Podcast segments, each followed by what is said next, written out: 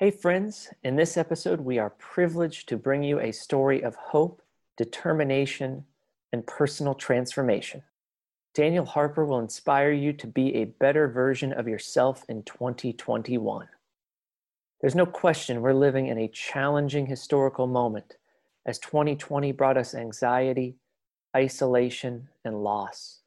And at the dawn of a new year, we see unsettling images from the institutions at the heart of our civil society.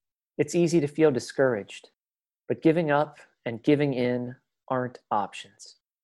Regardless of our past failures or present fears, or maybe because of both, we are called to do better. This is a show about running. We understand the gravity of far more significant concerns in all of our lives. But running is a sanctuary. It can be a place of liberation, a place of self discovery, a place for finding and cultivating our most complete and best selves. Then, in turn, for serving and uplifting those who run with us. Daniel's journey exemplifies the best of what running means to all of us. He encourages us to set audacious goals and to pursue them with passion.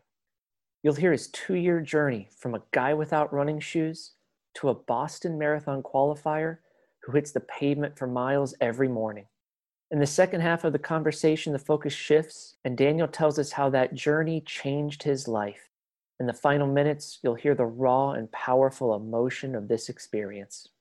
We're just individuals running, yet that action can yield so much more. I'm reminded of Robert F. Kennedy saying that an individual act can send forth a ripple of hope, and crossing each other from a million different centers of energy and daring, those ripples of hope can sweep down the mightiest walls. It happened for Daniel. Our sponsor, Run In, is so inspired by Daniel that they want to help you reach your running goals in 2021. Later in the episode, we'll have details on how you can win a free pair of training shoes. Now to my conversation with longtime friend of the show, Daniel Cosmo Harper.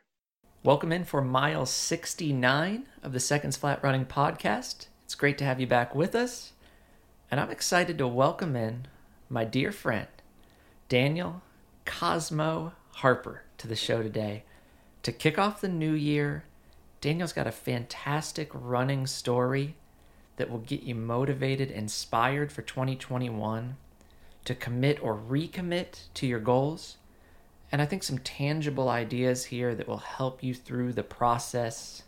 Cosmo, how you doing, big fella? I'm I'm doing well. Thanks for having me. Never expected to be on this side of the mic on the Seconds Flat podcast. It is, some might say, the pinnacle of stardom. I, I can feel it. I feel it. Um, coming at you live from Sans Souci, South right. Carolina. That's right. No worries. The exurbs of Greenville. That's right. Uh, from Daniel's recording studio, he said didn't expect to be on the other side of the mic because he's done a little bit on uh, my side of the mic before. All right, big fella, let's get into it. Okay. You've had a remarkable running journey over the past two years. It's been fun.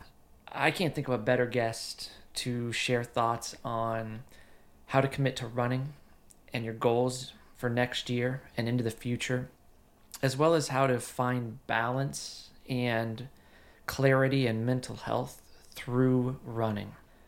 So, first, take us back almost exactly two years ago Yep. on a cold day Mm-hmm. in Boston, Massachusetts. That's right. How did it start? Well, I have a a friend named Andrew uh, that I met when I was living in Boston, and uh, we kept in touch over the years. Our families are close, and we go back to Boston every New Year's after Christmas. Um, we go to Boston for a few days, and then we head up to their house in Vermont. Not this year, baby. You're spending it with me. That's right.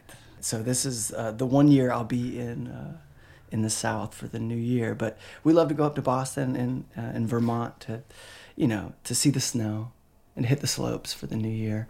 And that first night in Boston, uh, I guess it was December 29th, 2018, um, that first day up there, Andrew asked me to go for a run with him. And, you know, he'd been really into the sport and uh, I I had more of the musician lifestyle, you know, late nights and cigarettes. And um, so he'd asked me to go for a run with him. I didn't have any gear with me. I didn't have any shoes for it, but You didn't Um, even have your members only jacket? no, no, no members only jacket, um, no shoes. He gave me a pair of his, uh, a couple, a pair of shoes about two sizes too big, and some some running tights. He gave him his most ridiculous running outfit to wear, um, and we we took a jog through uh, Jamaica Plain, around Jamaica Pond, and uh, Ghosts of Bill Rodgers. that's right. And it was my my first run in, gosh, what seems to be about 15 years Yeah. um, since uh, since the college uh, college football days, um, and something in me, uh, something just clicked. Something felt right about getting uh, getting out there, and getting my heart rate up. I knew that I needed some balance in my life, and it and it felt um, something about getting out there with a friend um, and sharing some miles just felt uh, felt right to me. So yeah, it started with someone initiating, just asking me if I, if I wanted to go for a run, and at that particular day, I didn't have anything better to do. So it clicks. It clicked. What are the goals then when you realized, oh, this might be something for me? hmm I'm stick with it here for a little while. We get a few days, few weeks in. What were the initial goals? Well, um, Andrew was going to come down south for the half marathon on the Swamp Rabbit Trail uh, in February of that next year, um, and he asked me to run it with him. Um, so I had a, you know, that was the first, that was the initial goal, was just make it to the end of February, be in shape enough to keep up with him. You know, run about a hour and forty five minutes in the half. So that was that was the initial goal, was just make it I guess just make the the half marathon happen in about an hour 45 and from there I I didn't expect to keep going. It was him putting um, getting me out there on the first run and then asking me if I would run a race and kind of committing to that and from there it was uh, it was easy to to get into training. Yeah, we'll dive into what kept you going. Yeah. But before we do, you went out for a few miles with a buddy. hmm You're saying in a few months, I got to run a half marathon. Right. What was the farthest you had run before that? Oh man, uh, the forty yard dash. no, um, you know, since um, playing football in my freshman year of college, I don't remember a time where I went out for a run. I would hit the gym every now and then, but I didn't have any miles um, really under my belt at that point. I, I might have gone. My my wife Emily was a runner. Um, was the runner in the family up to that point, so I might have gone out for a few miles with her every now and then, but not more than three miles. Yeah, so, you got a ways to go. Yeah. Also, I think the I might hit the gym every now and then comment was the greatest understatement in athletic history. I am fairly certain I've seen you deadlift a Sherman tank off of a small child. So you you've always been an athlete and I, I don't want people to get the wrong idea that you were just starting completely from scratch. That's why I bring that up. That Sure. there, there's some athletic background there, but to counter that, you just said it. You had not been a runner. Right. You had never been anywhere close to half marathon length. We'll get there, but you're ultimately going to run a really great marathon down the road. So sometimes the, the story gets discouraging for the average person who thinks, well, that person was a great athlete anyway. Yeah, you have an athletic story to tell, Mm-hmm. but this was really out of the realm for you, right? this was just shoot, we're running our, running through Boston and feels right. Let's let's set a target and do something totally new. hmm I, I've always been one to to believe that I could do anything that I set my mind to. Um, I just never set my mind to uh, running um, any type of distance, um, much less 13.1 miles or 26.2. So to to dive into that, I'm sure at some point early on, you know, we didn't start running together until after you had accomplished that half marathon goal and you were on the trajectory toward doing bigger things and faster things. Mm-hmm. But runners of every stripe in that early phase, particularly when they're new at it or they're newly rededicated, I would mm-hmm. say, reach a point where it gets tough. What helped you in those moments early on? Maybe take us back to those first few months. Mm. What got you through runs that maybe were tough or kept your sights on those big targets you had down the road? Uh, those first few months, knowing that someone else was getting out of bed at the same time I was uh, to go run the same mileage I was going to, uh, even if they were in another part of the country, you know, having Drew uh, train alongside me, though he was, you know, in Boston and I was in Greenville, that was motivating to me. Know that I wasn't alone. But also, I, I have a neighbor here, Patrick, who he was a marathoner some 10 or 15 years ago, and he joined me for my first uh, my first few runs when I got back to Greenville after that trip. He joined me for you know the, the three to four miles that I ran in those first two weeks or so. So yeah, I mean, I would would say the camaraderie of it. Andrew always told me to do the hardest thing I would do all day, first thing in the morning. Yeah, great advice. Yeah, and so uh, every time I the alarm clock would go off, and you know, not being a runner, not not having this routine yet, I told myself I would, I would for three weeks I would do this thing and um, get up and and do the run, and from there it, it became habit. But yeah, just just the camaraderie, knowing someone else is, is getting up and doing this thing with you, um, was really helpful. A lesson we can carry into today because in some cases the race has gone virtual. We might not be able to all run together depends on where you are in the world and given the current health situation. Hopefully in 2021, mm-hmm. more races start to come back. But that's the first tidbit right there that everyone can immediately latch onto. The camaraderie is different if you're alone, but find a way to connect with somebody. There's somebody rolling out of bed mm-hmm. the same time as you every morning. You're counting on each other. It's a symbiotic relationship, right? right? We went out this morning got in those miles and maybe didn't necessarily have a specific number we wanted to get in. Right. But once we got rolling, you're just sharing that moment, those miles, sharing life together. That's right. Whether you're near or from afar, that is certainly a driver for me mm-hmm. every day. And then what happened? Next thing you know, we're uh, 13, 14 miles deep yeah. and, and, enjoying a, a perfect morning. Yeah. Another thing to add on to that, I I think there are good and bad things to social media in general. Um, but Strava uh, was something Andrew had me download the Strava app on that first run, and having that place where you could log your run and also see where, you know, those other people, you know, your other uh, running buddies are are logging miles as well. It's another thing that that helps out to see that you're you're not. Um, you're not doing this alone. You know, there's uh, otherwise I wouldn't see someone else's running journal probably. Yeah.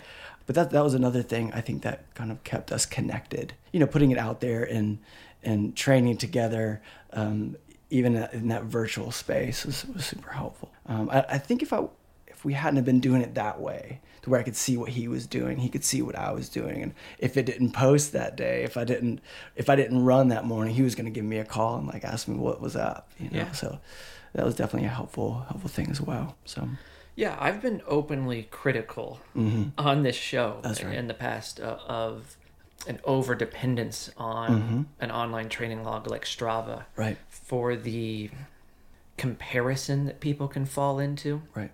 Of what kind of mileage, what kind of pace are others doing that may not be right for me. The chasing segments just to chase segments, even if it's not what you're training for. Mm-hmm. But you touched it there it's a valuable tool. Mm-hmm. It can be a vehicle towards success for accountability. For, for sure. accountability, and and you know, you just mentioned I set a goal of I'm getting three weeks in, and we're gonna take a look in the mirror at three weeks mm-hmm. and decide should we keep going. That accountability factor and knowing, well, now we're X number of weeks out from the race. He's still doing it. I'm still doing it. Mm-hmm. It probably helped move you through that cycle after week three was over, right? Yeah, absolutely funny thing, he didn't actually come down for the race.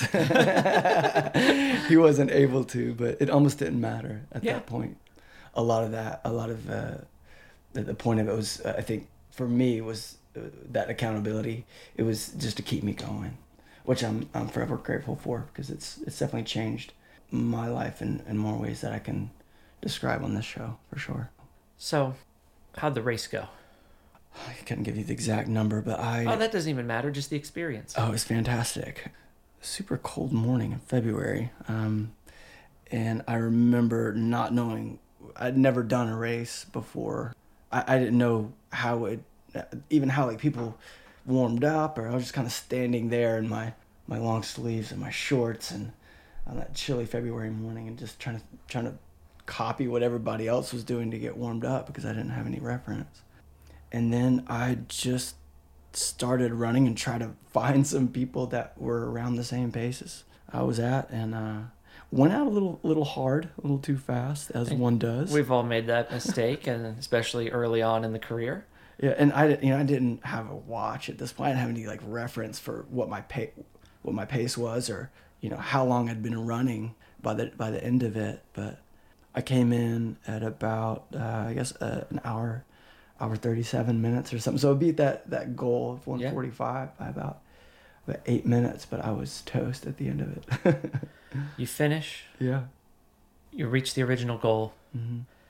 What are the first things you're thinking about for your running future Mm-hmm. when you come through that line? I was thinking about doing 15 the next weekend, see if I could go further, Mm-hmm. to be honest.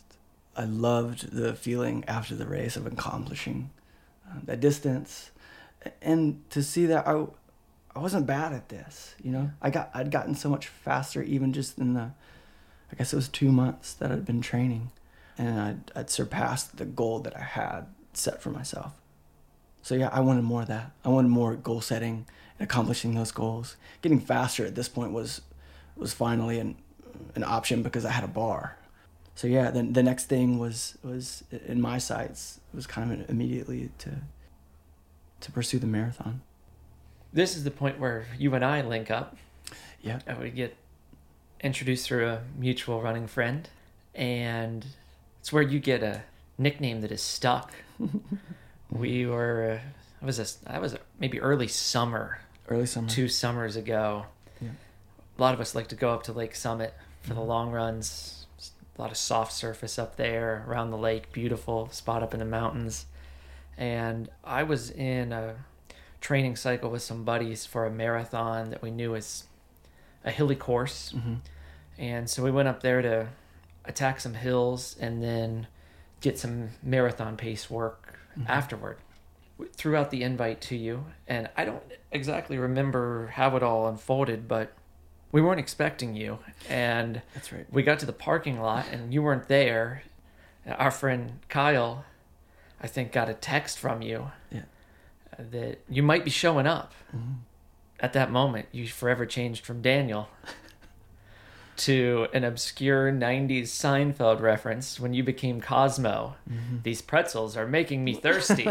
you became Cosmo because Cosmo Kramer in the show was known as the king of the pop in. That's right. And I've never seen a greater pop in than, I don't know what that is, 45 minutes from your home. Yeah. We're all out getting ready to run. And here you come around the corner. You're ready to get the miles in. You made such an impression on me. We knew each other before that. Yeah. But that was one of the first times we had gone out for a real long, hard workout. Yeah. And you made such an impression because we went on that first set of hills, Mhm. right? And there's a nice spot. You can warm up about two and a half miles out there. And then there's a long, gradual dirt hill. After the bridge. Yeah. Uh, that's right, right where that the train trestle. Train trestle. Yeah. Uh, it's like a 45 to 60 second hill, probably. So we were going to do our first set there and then run a little horseshoe pattern over to another hill. And I don't even remember how many reps we did, but I made a comment uh, like, this is the last rep. hmm I don't know if maybe I wasn't specific that this is the last rep, but not the end of this workout, Right. or what your thoughts were. Right. But all of a sudden, we're charging the hill, and I look over, and there you are next to me, right to my side. Yeah. You are storming up that thing. Yeah. And my first thought was, good for him. He's working hard. my quick second thought was, does this guy realize that there's a lot of work left to be done? And that's what you said. You said this isn't the end of the workout, big boy. I did call you big boy. I think I might have put my hand up to slow you down a little bit. Yeah. Uh, Yeah, I uh, appreciate me trying to assert dominance. I guess no, I was I was trying to look out for you. Uh, Yeah, hey, big true. boy, we got we got a lot of running left to do. And I didn't realize that was the case. I thought this was it. I'm like, I'm gonna let it all out there. For You know, just put it all out on that last hill rep. That's right. But it, it made an impression seriously in a positive way of just the fact that you wanted to be there, Yeah. that you were going to take time to come work with us. You showed you were committed, and that had built through a lot of stuff that we've already talked about.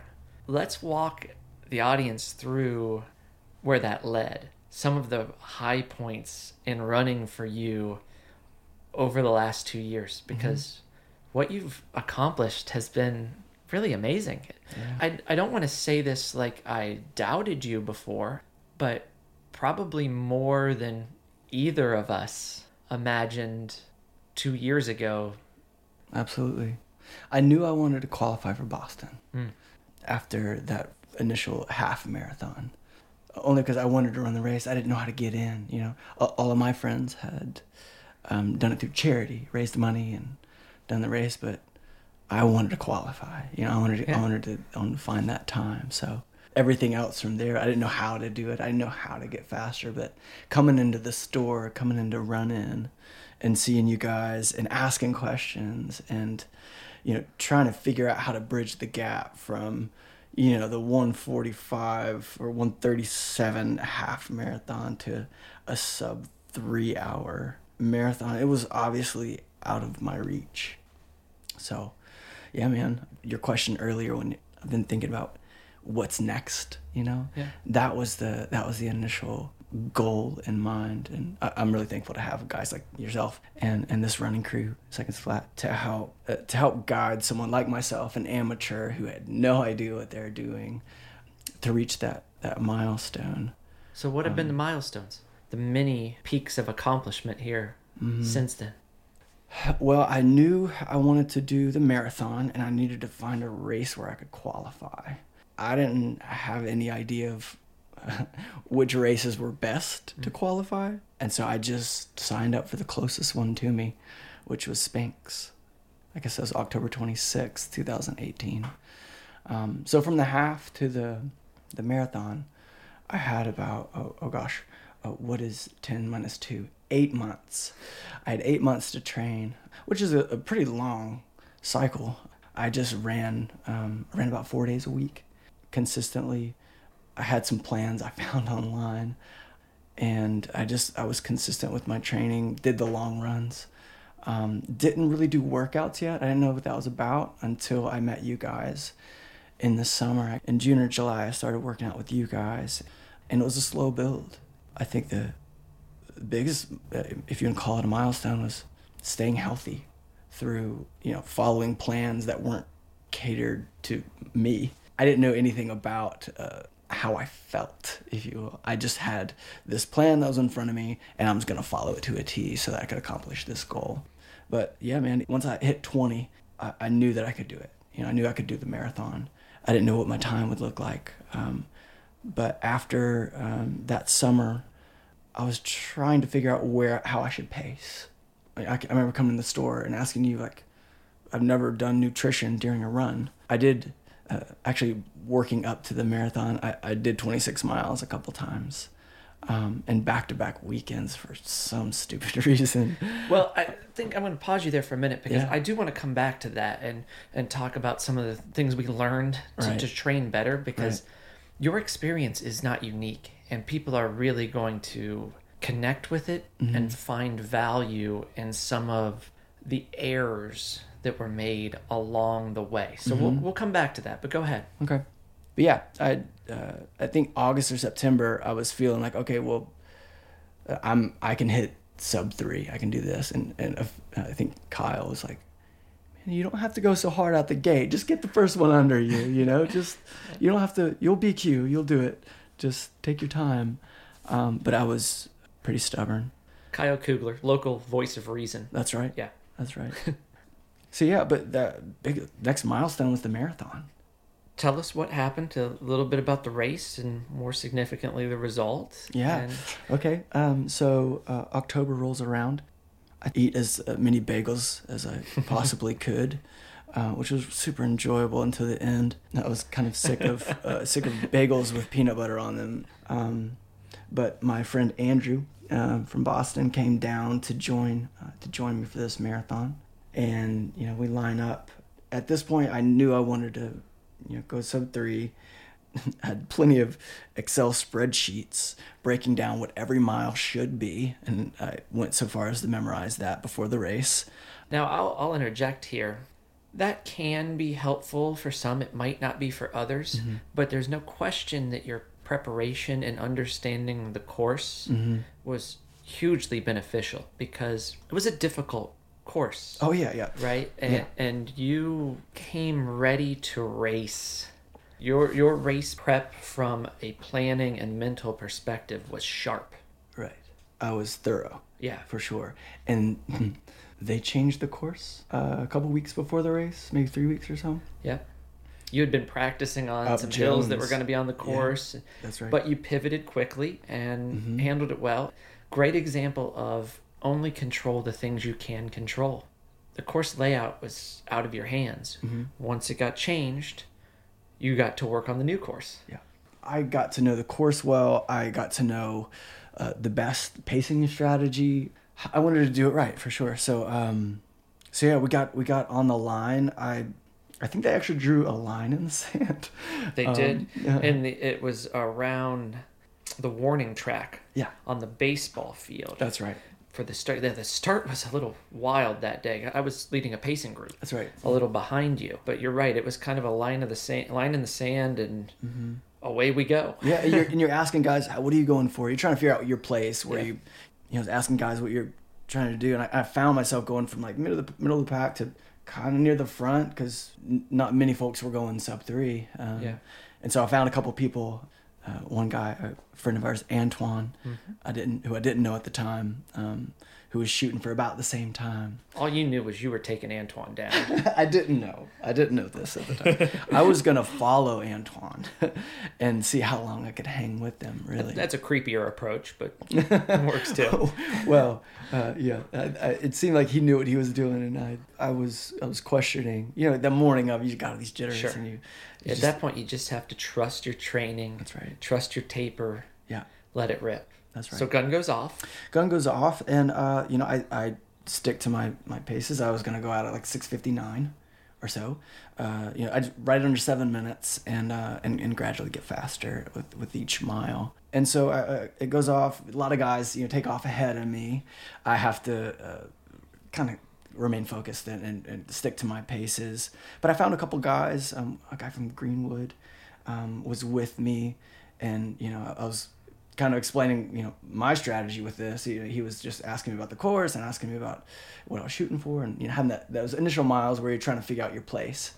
And then uh, things went according to plan until mile seven or eight.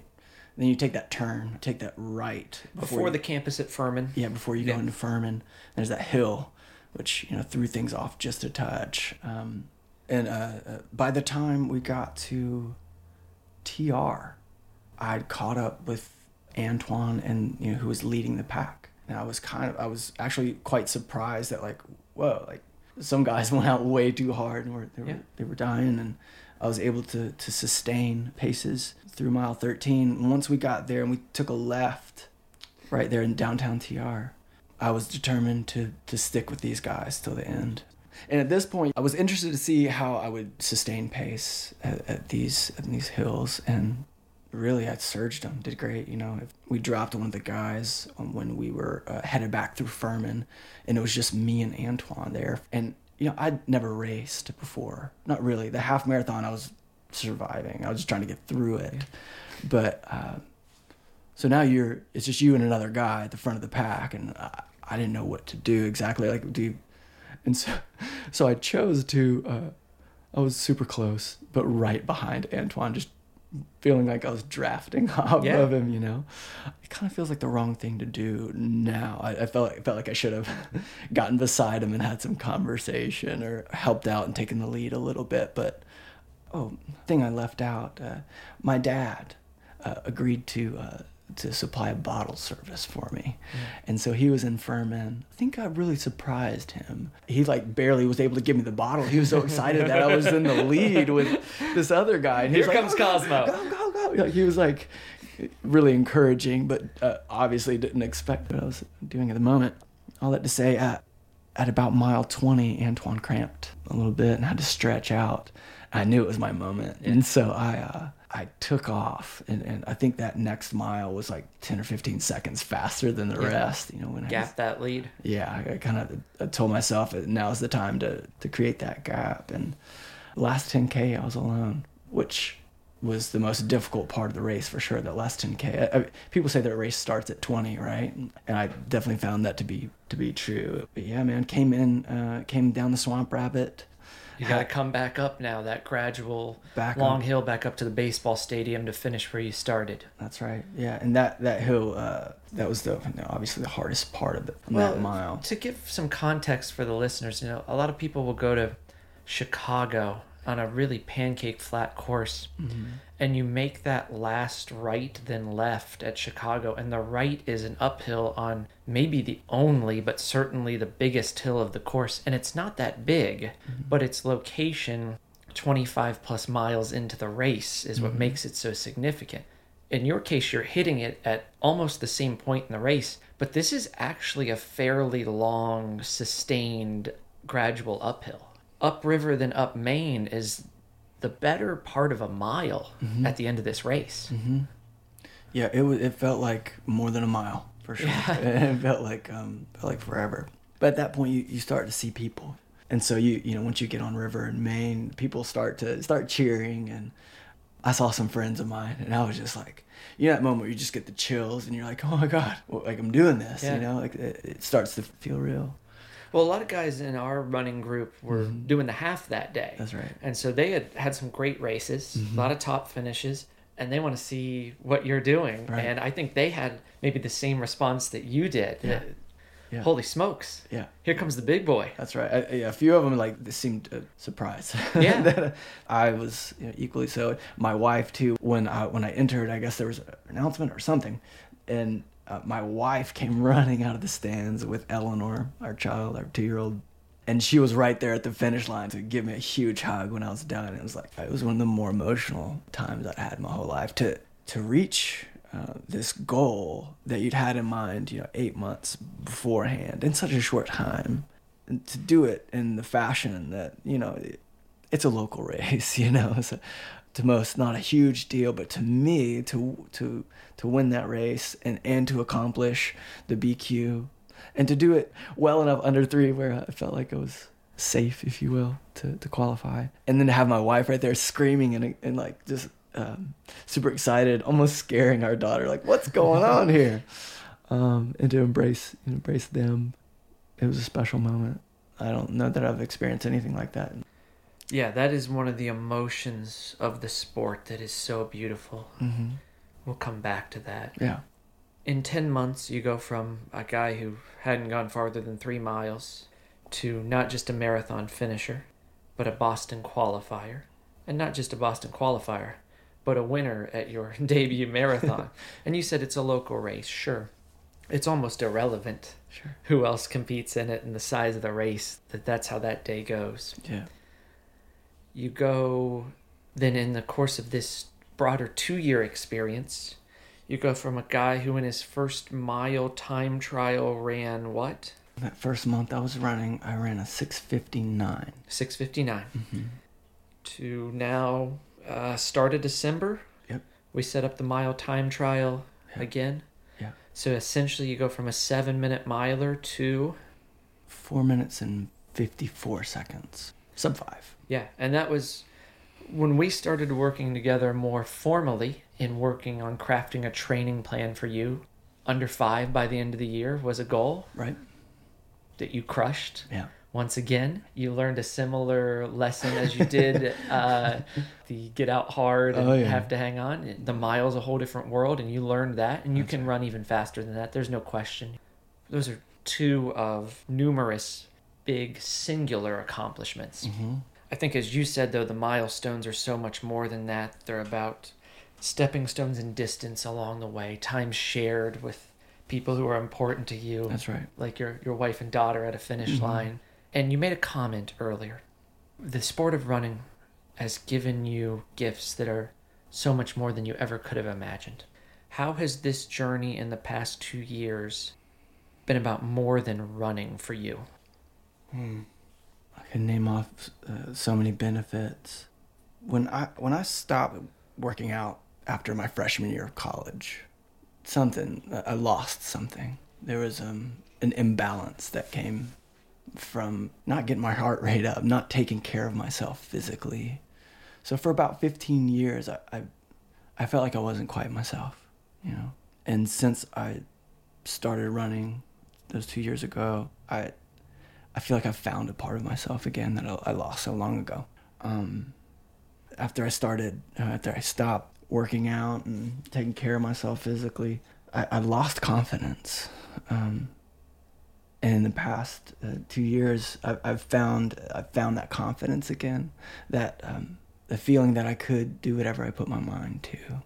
There's a certain presence that I've had the past two years that I didn't that I didn't have before. You know, my wife and I have been married a little over eight years now, and she's noticed um, a light come back, if you will a confidence come back that I, that I can do things that I put my mind to. I, I started setting goals and accomplishing things, you know.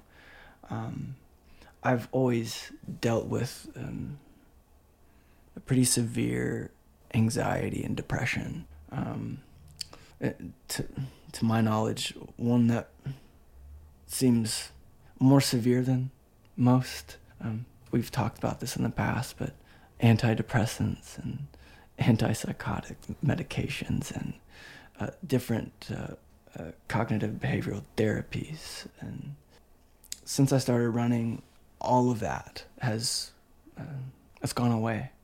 I, I haven't I haven't had the severe lows that I used to have because after I get out the door in the morning and I, I do my run, I come back with a different type of focus and a different perspective than I had when I woke up so yeah, I, I uh, it's given me confidence. It's given me focus. Um, it's given me time to think through um, some some things that I, I, I might not have thought thought through before.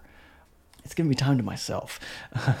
I started running when my daughter was about eight years old. Uh, excuse me, eight months old. And so as a new parent, you know, you lose a little time, and you know, getting up early in the morning before she wakes up and and, getting that in and having that time to myself. You know, we we talk about if that's actually selfish or not. Yeah. Uh, but it's it's been something that I didn't know I needed, but it's it's something that, that running has given me is is time to to myself to to take care of me. Yeah, I actually believe it's selfless because in your case, but in for so many others, mm-hmm. you just said it there. It is a place where you found clarity, mm-hmm where you found thoughtful direction yeah. for not just your life, but your family's lives that come along with that. That's right. I, I loved that comment you made earlier from your friend about do the hardest thing of the day at the beginning of the day. Mm-hmm. And how you get out in the morning, and and I'm that kind of person too. Mm-hmm. Get out first thing, and it just totally changes your perspective on the day. That's right. And I had a, a friend who was a coach who would often tell his athletes once you're up and out of bed, you've made the hardest decision. Yep. Now go do the thing you enjoy. Mm-hmm. What's that opportunity offer for you each day when you when you are out there? A place for thought, mm-hmm. a place for time for yourself. But you you dove into some pretty serious stuff too with how it's yeah. helped you cope right uh, with some some difficult times mm-hmm. it's brought creativity back you know i'm as a i'm a, a musician a songwriter a, someone who's always been creative um, but in those years where i wasn't active it seems like there was um, eventually it became it became uh, monotonous and it became like I had to create. It, it wasn't a natural inspiration, you know. And now on my runs, I that's the time I, I'm able to ideate. That's when I'm that's when I'm most creative. The best ideas I've had for for work or for you know ideas for different dates with my wife um, or song ideas any any creative endeavor I've had those ideas when I'm running think that rings true for virtually everyone listening. Mm-hmm. Some of the smartest thoughts and mm-hmm. decisions that we come to happen on the run. Mm-hmm. It's that clarity. Yeah, so creativity, it's um, running's a creative thing, you know, and it, it allows us to turn off. Um, running's not hard. You're, we were made to do it. You know, it's, Yeah. we were talking about the other day. That's Yeah. what differentiates us from other species is we're upright and we're able to run. Um, we're made to do this thing, and once we get to doing it, our mind's able to do something else. I, I, I oftentimes don't I don't have a plan on what I'm gonna think about when I'm running. It just kind of happens, and there's some there's some beauty in that freedom to explore, explore the space, explore to, to work through that thing that happened the day before and process it and come to terms with I, I should reconcile with this person or I should that that that thing that someone said rings true. I'm gonna I'm gonna write a song about that. Whatever it is, there's there's a, a creativity and a clarity that comes on the run that I you know, I might get every now and then on a long drive, or I might get, you know, taking a shower. Those monotonous things that we do, cutting the grass. Um, I might experience in those times as well, but never as consistently as, as on the on the long run. Well, you mentioned there your alone time and then diving into a day with family afterward. And you're a father Mm-hmm. with another one on the way. mm-hmm. Congratulations. Thank you.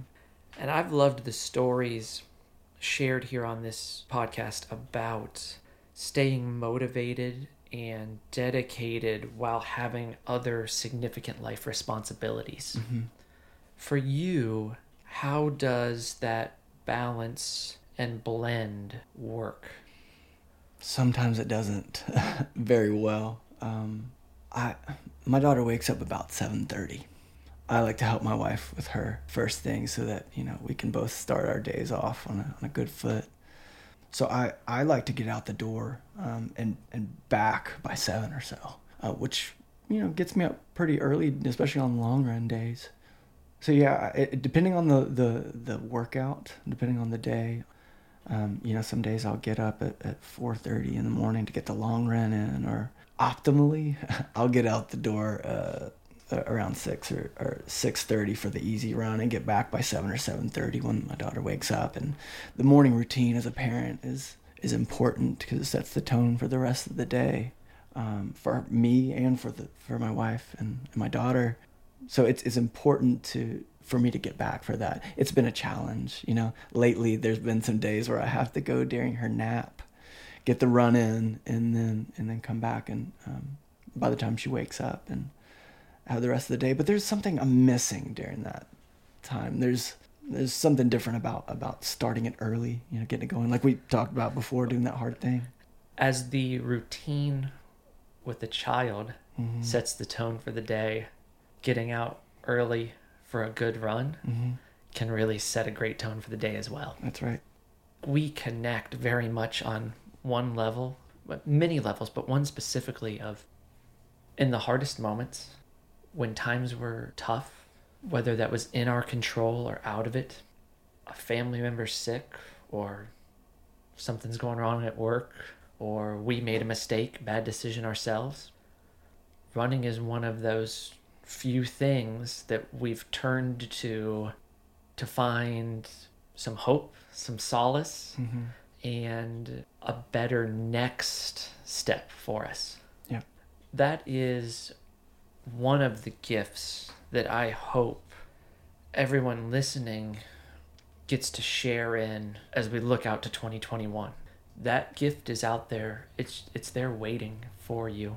Mm-hmm. And it is such a tremendous opportunity to take yourself from a person who as you said maybe had lost the creativity, Mhm. maybe had lost a sense of identity, and transformed yourself into a a young Daryl Hall all over again. yeah, debatable. let's look ahead to 2021 and, and what the machinations are in your mind for the goals now because you've set some lofty ones Mm-hmm. you've met them and now the goals get loftier Yeah. and with that often harder to attain this is something even the experienced runner now connects with of okay i've checked a lot of boxes and now they're getting really hard to check Yeah. what are those boxes going to be for you and what's your thought process on how you get there Well, I still I've got a lot of goals. Um, I've told myself, you know, since qualifying for Boston, that I want to do the six majors, and I want to do Boston uh, once we get back to it. Um, I want to do Boston every year. You know, that's that's a race that's near and dear to my heart, not because I've done it, but because you know, living in Boston for the four or five years that I lived there. You know, I lived on the Mass Ave, Boylston corner, um, and I would see this race go by. I'd see the crowds. I'd, I'd, I'd have to um, go a block or so away to, to actually see the race. But um, I love that city. I love the people in that city. And the fact that it's such an iconic race. Um, so you know, obviously qualifying for Boston on, on a yearly basis is um, is on the list of goals.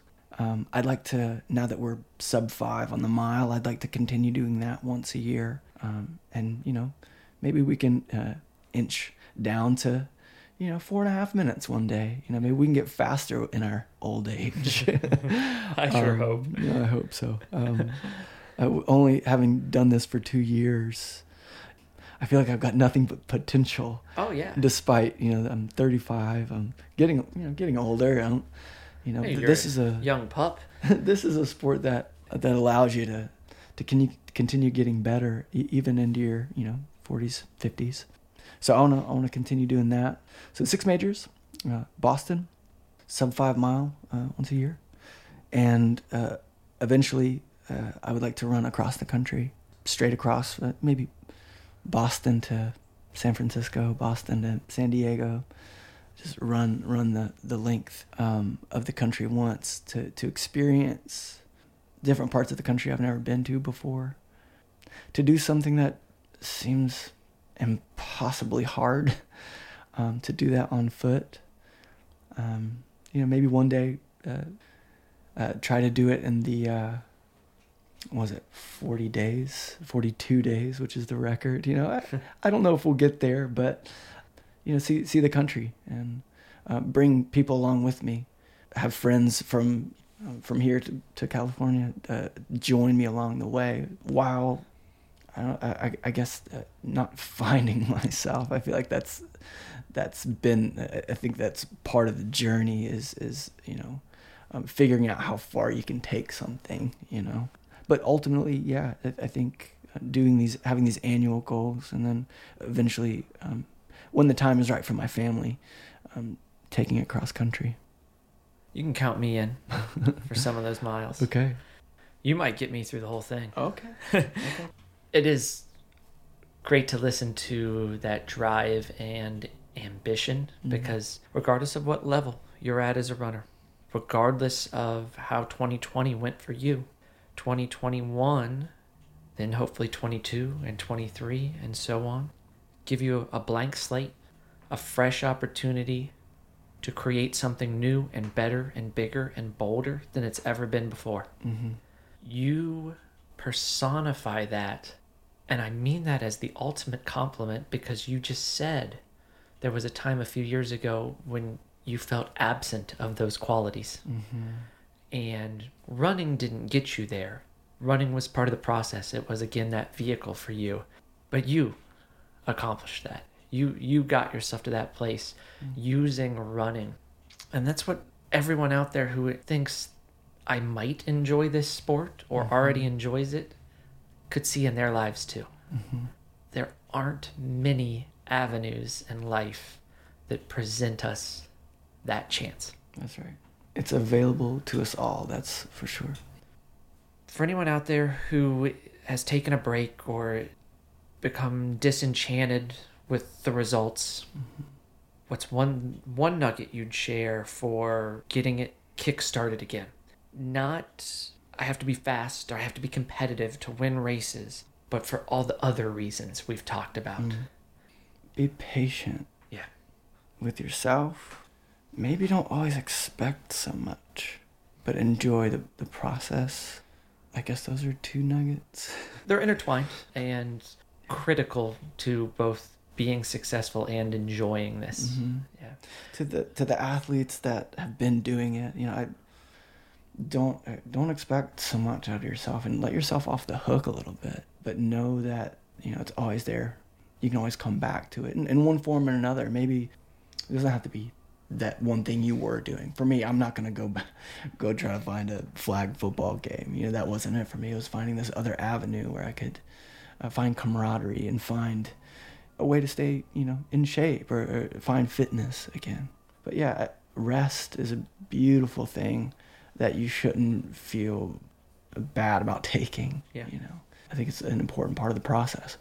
Runners are often so intrinsically motivated that we feel that push to always keep getting better. And Yeah. it's hard for us to step back and realize that sometimes rest and recovery are the best paths to improvement. Mm-hmm. I, I start to feel sometimes as if I harp on these same themes that a lot of them that you just touched on over and over and over again. But there's such critical truths in the running experience. Yeah, you, you have to recover, you have to rest, you have to trust in a process, and as you said very significantly, be patient. Do that and step back from an instant gratification society that we live in. One, you're going to be more gratified in the long term. Mm-hmm. But two, as I mentioned you you the other day, not only can you achieve success, you very likely in running will see great success. Mm-hmm. And for you, there's been hiccups, mistakes on this running path. There was an injury when you didn't take the time to rest. You had that great marathon, and then you were like, I'm going to get right back in it and do it faster and mm-hmm. better. You learned the hard way. Yeah. But like in life, we often have to learn mm-hmm. the hard way. Yeah. I've been thinking recently about a, a kind of guiding mantra, not just as we talk about for a specific race, we often have those that we go back to mentally. You know, in the previous episode, Natasha Wodak talking about those things running through her mind when it got tough at the marathon project, but a larger overarching mantra. And I've been reading and stealing tidbits from others and and now in what you've said today, a theme is crystallizing in my mind that I hope guides all of us in our running going forward. And that is we are we are outcome aware, but more significantly, we are process oriented. And even more significantly, we are purpose driven. Yeah. That is a combination that creates beautiful running Mm-hmm. and things far bigger. You're outcome aware. You know those results of those great achievements you've had. You've invested in a successful process, Mm-hmm.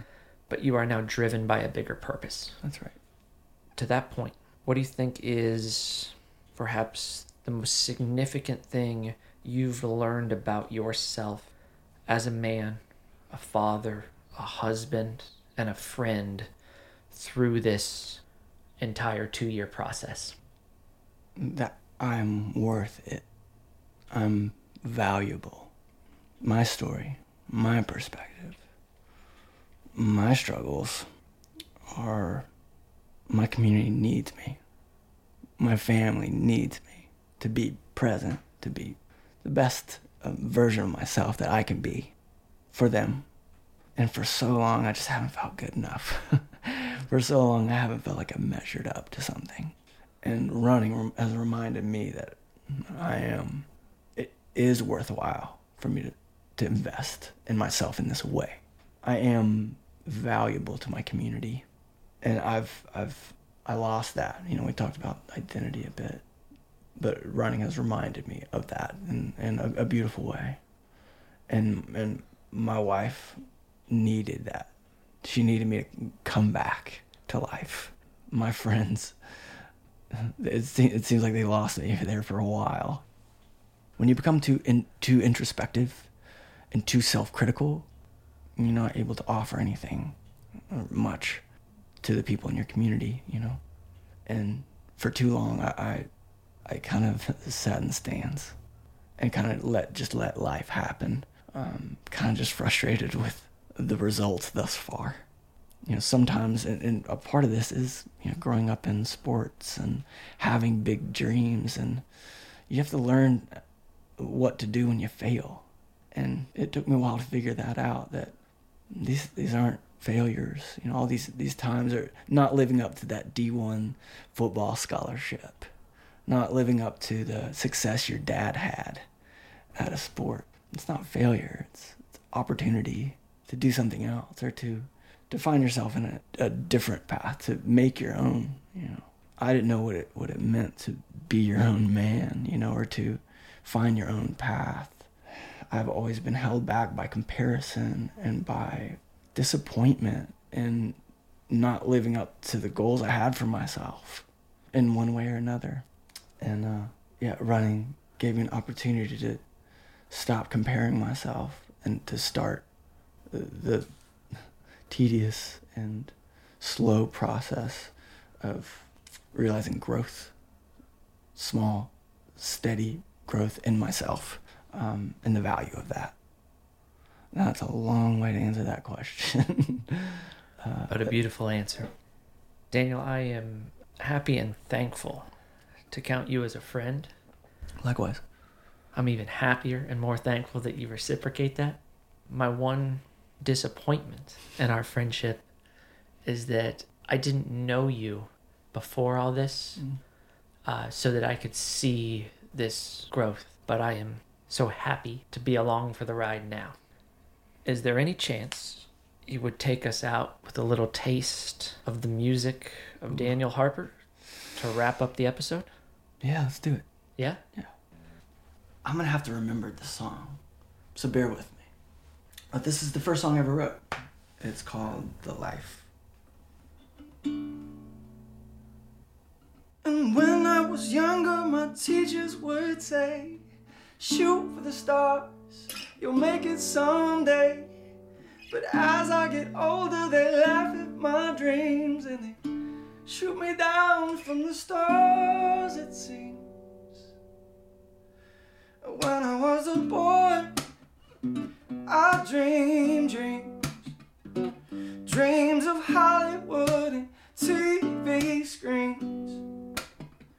I'd hear music on the radio, I'd sing along, hoping that the next tune played would be my song. But all I'd hear them say is Go to school and graduate. Get a job, you gotta get paid. Find a wife and procreate Man, this is the life Now I am a man Still dreaming dreams I'm finding that this road I'm on is longer than it seems but I won't give in and play along. Even if my life plays out a sad, sad song, it won't be singing. Go to school and graduate. Get a job, you gotta get paid. Find a wife and procreate. Man, this is the life.